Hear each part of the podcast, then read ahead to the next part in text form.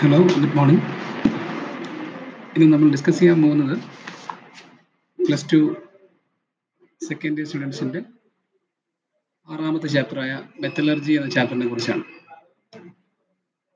Metallurgy means the branch of chemistry which deals with the extraction of metals from its mineral ഒരു മെറ്റലിനെ അതിന്റെ മിനറൽസിൽ നിന്ന് extract ചെയ്യുന്ന പ്രൊസീജിയറിനെ all together പറയുന്ന പേരാണ് മെത്തലർജി മെത്തലർജിക്കൽ പ്രോസസ്സിൽ പ്രധാനമായിട്ടും നാല് സ്പെസിഫിക് പ്രോസസ്സാണുള്ളത് അതിൽ ഒന്നാമത്തേത് isolation and separation of an ore second process concentration of an ore third is extraction of metal and fourth one is refining of the metal അപ്പോൾ ഈ നാല് ലെവൽസിലൂടെയാണ് നാല് ഡിഫറെന്റ് പ്രോസസ്സിലൂടെയാണ് ഒരു മെറ്റൽ എക്സ്ട്രാക്ഷൻ നടത്തുന്നത്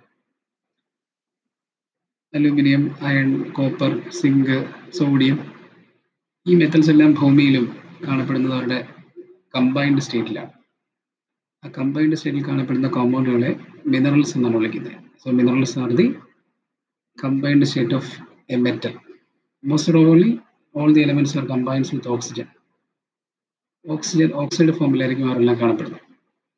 മിനറൽസിൽ നിന്ന് നമ്മൾ ഒരാളെ മെറ്റലിന്റെ എക്സ്ട്രാക്ഷന് വേണ്ടി സെലക്ട് ചെയ്യും അതിനെ ഓർ എന്ന് വിളിക്കും.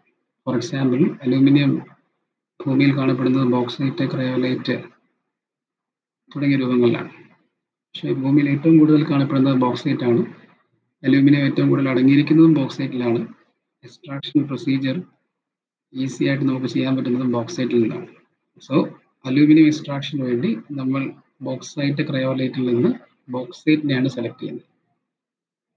അപ്പൊ അതുകൊണ്ട് ബോക്സൈറ്റിനെ അലൂമിനിയത്തിന്റെ ഓർ എന്ന് വിളിക്കും. അപ്പം മിനറൽസിൽ നിന്ന് നമ്മൾ ഒരു ഓറിനെ സെലക്ട് ചെയ്യുന്നു. ബേസ്ഡ് ഓൺ സം ക്രൈറ്റീരിയ ഒരു ഓറിനെ നമ്മൾ സെലക്ട് ചെയ്യുന്നു. ആ ഓറിൽ നിന്നാണ് ഫർദർ പ്രൊസീജിയറിലേക്ക് നേരത്തെ പറഞ്ഞ നാല് ലെവൽസിലൂടെ നമ്മൾ കടന്നു പോകുന്നത്.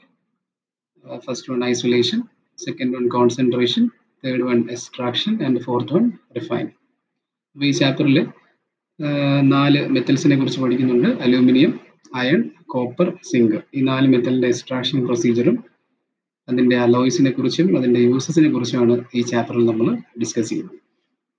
Thank you